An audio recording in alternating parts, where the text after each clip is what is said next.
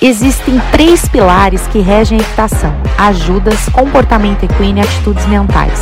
Neste podcast eu trago conteúdos que vão te ajudar na sua trajetória da equitação. Podcast Equitação na Prática. Olá pessoal, sejam muito bem-vindos a mais um episódio do podcast Equitação na Prática. Meu nome é Mayara Verde e toda semana eu trago um episódio relacionado ao universo da equitação, ao universo do cavalo.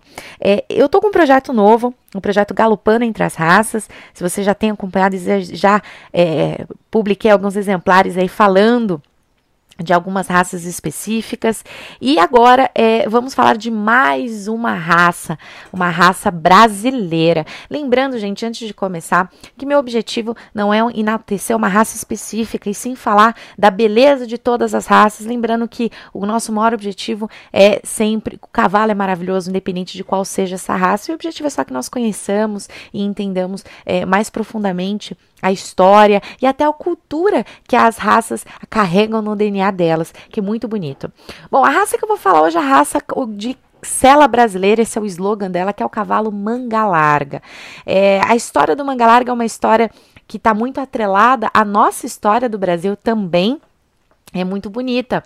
É, o início da seleção da raça Mangalarga, ela acontece quando o Brasil nem era república ainda, em mil oitocentos e doze, na fazenda Campo Alegre, em Baependi, hoje município de Cruzília, Minas Gerais, tá? Onde o Barão de Alfenas ele se instala. Consta ainda que nessa data o barão teria recebido um presente do então príncipe regente Dom João sexto, que era um cavalo alter, que passou a usar como garanhão em suas éguas. Os animais oriundos desse acasalamento constituíram os formadores da raça e origem, denominação e formação da raça Mangalarga. Só que, gente, é engraçado que a origem da raça Mangalarga é muito controversa. Em verdade, é, a história ela começou há quase três séculos, né? Mas muitas lendas se criaram e hoje se torna difícil apontar o fato mais correto. Tá? Todas as histórias, no entanto, sempre têm como personagem central o Barão de Alfenas, que assim parece sempre como o pai da raça. Mas é muito engraçado porque é, é, para fazer, né, para trazer cada vez mais conhecimento profundo para vocês, eu, eu faço uma busca bem, bem profunda aí das histórias das raças e da raça, tanto da raça Mangalarga Marchador quanto da raça Mangalarga, existe muitas controvérsias em relação a isso. Aí, com certeza, você deve estar perguntando, nossa, Mayara, mas o que, que o Marchador tem a ver com Mangalarga Paulista? Eu vou falar daqui a pouquinho e vocês vão entender que os dois têm uma história muito parecida, né? É, e eu vou já falar sobre isso daqui a pouquinho. Mas, é, eu procurei, é, claro, muito do que eu vou falar para vocês hoje vem da Associação do Mangalarga Paulista, mas tem um livro, inclusive eu oriento vocês que quem tem Mangalarga, né, ou quem gostaria de se aprofundar, né, é, mais sobre a história do cavalo Mangalarga, tem um livro que você pode comprar, inclusive pela internet, que chama Mangalarga e o Cavalo de Sela Brasileiro, de Fausto Simões. Esse livro ele fala sobre toda a história do Mangalarga, é bem interessante, e muita coisa que eu vou falar aqui para vocês são trechos deste livro, tá bom? Voltando, né, como eu comentei, todas é, as histórias têm um pouco de controvérsia, mas segui, segundo alguns antigos criadores da raça, ela teria se originado em São Paulo, só que essa verdade ela não parece ser muito provável, porque muito antes de ser conhecido no, em São Paulo, já se falava desse cavalo no sul de Minas Gerais, de um cavalo grande e de boa marcha. É, a raça nacional Mangalarga, ela teve, como eu comentei com vocês, o principal cavalo foi o Alter de Portugal. Provavelmente é, o Napoleão Bonaparte, quando ele invadiu Portugal, né, ele obrigou Dom João sexto a mudar, né, ele foi fugido mesmo da corte para o Brasil, e uh, foi o primeiro que contribuiu para a formação dessa raça. Por quê? Dom João sexto, ele trouxe as melhores espécimes dessa raça altera, porque ele criava isso em Portugal, ele tinha uma coudelaria que chamava Coudelaria Real de Alter do Chão, e um, o principal formador da raça foi esse alter que ele deu de presente, né, para o Barão de Alfenas. E o principal formador da, mangala, do, da raça Mangalarga é o alter, mas também depois muitos criadores, principalmente no início do nosso século, começaram a introduzir esporadicamente no Mangalarga as raças árabe, anglo-árabe, puro sangue inglês e American Saddle Horse. tá? Depois eu vou falar um pouquinho sobre o Studbook, bem brevemente, do Mangalarga, mas é, foi basicamente isso que houve, que aconteceu, por isso que já começa alguma diferenciação do marchador, mas eu vou falar sobre isso daqui a pouquinho. Vamos continuar com a história. A família Junqueira, ela é a, a, a grande, se a gente for falar do Mangalarga, tem que falar da família Junqueira, né? Porque por Severino Junqueira de Andrade, ele cita é, narrativas feitas pelo Barão de Alfenas, que ele era seu avô, né? É, que a raça e o nome Mangalarga teriam se originado numa das inúmeras viagens realizadas é, pelo Barão, Barão de Alfenas ao interior de Minas, passando pelo Vila Rica, né? Ele foi pernoitar na casa de um amigo e esse amigo teria vendido um potro de muita qualidade e desenvolveu a semente da raça Mangalarga. Tem uma outra versão que ela é falada pelo Geraldo do Diniz Junqueira, que é da Fazenda Boa Esperança, um baluarte da, da econocultura nacional. Ele fala que o nome Mangalarga deriva de uma fazenda com este nome que existia no município de Pátio dos Alferes, no estado do Rio de Janeiro. E eu até comentei com vocês, né?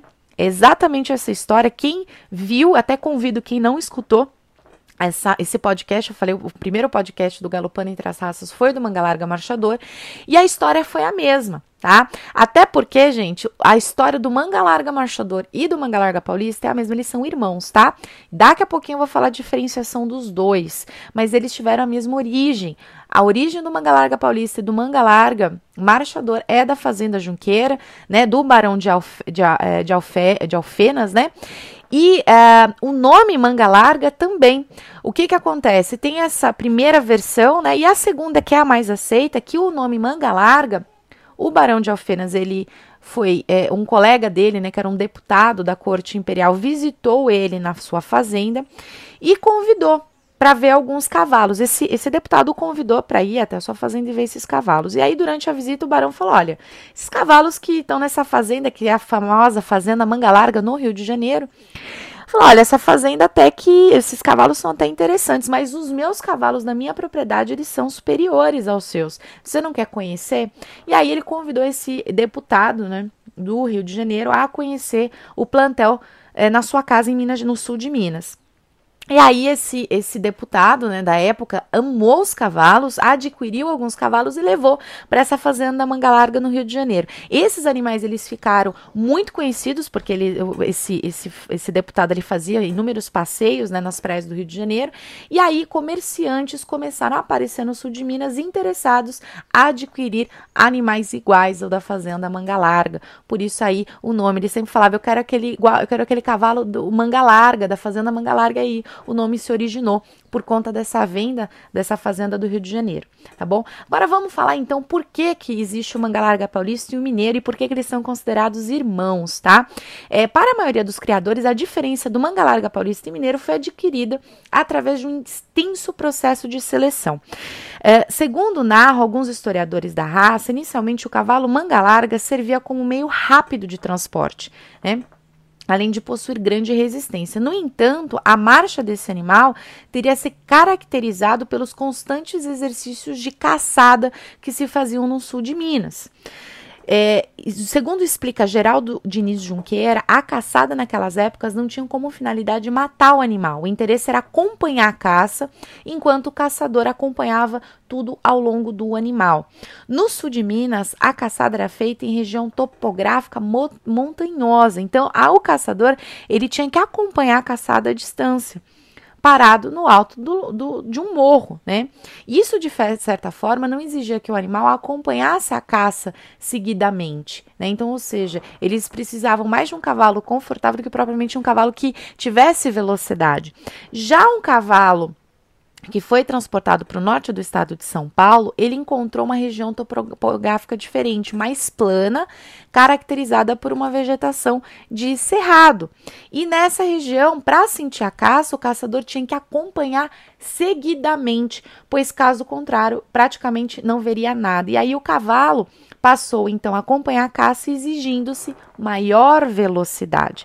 E aí começa, segundo consta, a diferenciação do mangalarga mineiro e o palisto mineiro mais marchador e o cavalo paulista mais trotador. Em realidade, ambos são irmãos, né? Ambos tiveram o mesmo pai, que foi o Barão de Alfenas, que é o pai da raça, tanto marchadora quanto mangalarga, mas essa diferenciação se teve é, principalmente quando o sobrinho do Barão de Alfenas, Francisco Antônio Diniz Junqueira, ele muda-se para a Fazenda Invernada no município de São Bom Jesus da Cana Verde, hoje conhecido como Batatais, no interior do estado de São Paulo. E aí começa essa diferenciação das, das linhagens, né? É, é, dos, ele vai começar a vender esses animais para outros é, criadores paulistas, e aí vão é, mudando as características, mas ambos têm a mesma origem, tá bom? São cavalos irmãos, por isso que existe tanta confusão é, quando uh, as pessoas não conhecem a morfologia ou não conhecem a profunda a raça, existe muita confusão por conta disso, porque em realidade eles são irmãos, ok? E aí, segundo relatos, né, da família Junqueira, Francisco Antônio, que era o sobrinho, ele trouxe para essa fazenda invernada um lote de cavalos do sul de Minas que formariam a base atual do Mangalarga Paulista. No lote desses cavalos, destacam-se os animais de nome Sublime e Fortuna.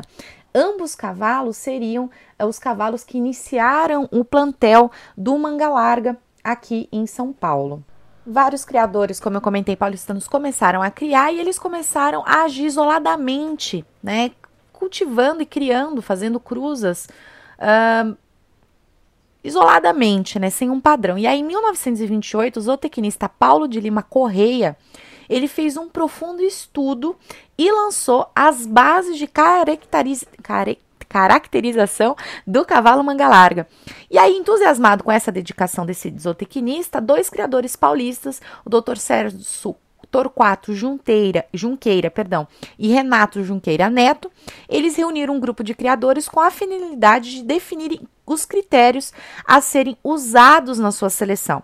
E aí surgiu, né, a comissão organizadora, que ficou constituída como presidente Renato Junqueira Neto, e em vinte e cinco de setembro de mil novecentos e oitenta e quatro, se, eles fundam a Associação de Criadores do Mangalarga Paulista, tá, em São Paulo.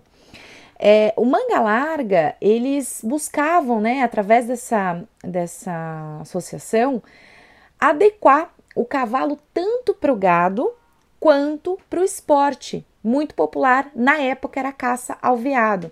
E eles desenvolveram essa raça com boas andaduras, resistência, docilidade e nobreza de caráter, além da marcha trotada, que é obrigatória para que o animal fosse registrado definitivamente no studbook da raça. Hoje, a sua boa conformação, resistência e flexibilidade fazem deste cavalo uma ótima montaria para provas de enduro equestre. Um pescoço esguio e forte, ele permite um grande equilíbrio, movimentos amplos e facilidade de engajamento dos posteriores, tá? A garupa ela é ampla, ela é comprida, as coxas com músculos bem definidos garantem arrancadas rápidas e seu peito amplo e profundo, os membros fortes, bem estruturados e aprumados, com articulações e tendões desenvolvidos, garantem sua lendária resistência e aptidão para percorrer grandes distâncias. A origem desse cavalo, como eu comentei, ela é brasileira. Ele tem uma média de cernelha de altura de um metro e cinquenta e cinco. As pelagens características são as turdilhas, castanhas, alazães e ruan. É um cavalo dócil, energético, ele é vivaz. O mangalarga ele responde prontamente aos comandos do cavaleiro, que ele pode permanecer por muito tempo sob seu dorso sem se fadigar, graças à característica da sua marcha troteada. Como eu comentei, além de ser um cavalo excelente para cavalgada e enduro, também existem muitas provas funcionais que a associação divulga e promove. Ah, se vocês quiserem saber mais informações sobre a raça, sobre o studbook, os regulamentos das provas funcionais e até também sobre uh, as datas, o calendário, tem uh, o site da Associação do Mangalarga, que é cavalo mangalarga ponto com ponto b r. Convido a todos a ir lá, dar uma olhadinha, que é bem interessante, é um, é um site bem completo. E para finalizar mais esse podcast, eu achei incrível que era uma coisa que eu desconhecia, que cada, grande parte das raças brasileiras, principalmente, elas têm um hino. O Mangalarga Marchador tem, o Criolo e agora o Mangalarga Paulista. E eu quero finalizar esse podcast com o hino do Mangalarga Paulista, que traduz não só a beleza, a especificidade da raça, mas também traz por trás o D N A cultural que essa raça tem. Então, gente, muito obrigada. Espero que vocês tenham gostado desse podcast e até o próximo.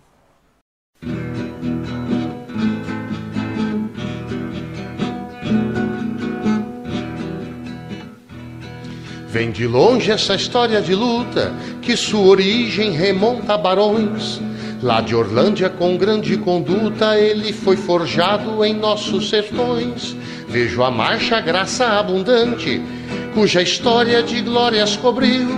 Lá dos Andes, tua fama andante te levou adiante por todo o Brasil. Da cachoeira do Campo Helenato, desbravou de fato, conquistou Cofins. A família Junqueira ele é grato, e famílias de trato o moldaram assim. Mangalarga optou ser ágil, seu manejo é fácil com lida de boi. É o nobre sela brasileiro que pro mundo inteiro sua fama se foi. Unir foi sempre seu destino, conquistar a tua vocação. O doutor volta a ser menino, ele sempre foi a paixão do peão. Mangalarga rima com progresso, rima com sucesso, virou vocação. Você merece mais que um hino, então nós te demos essa associação. Você merece mais que um hino, então nós te demos essa associação.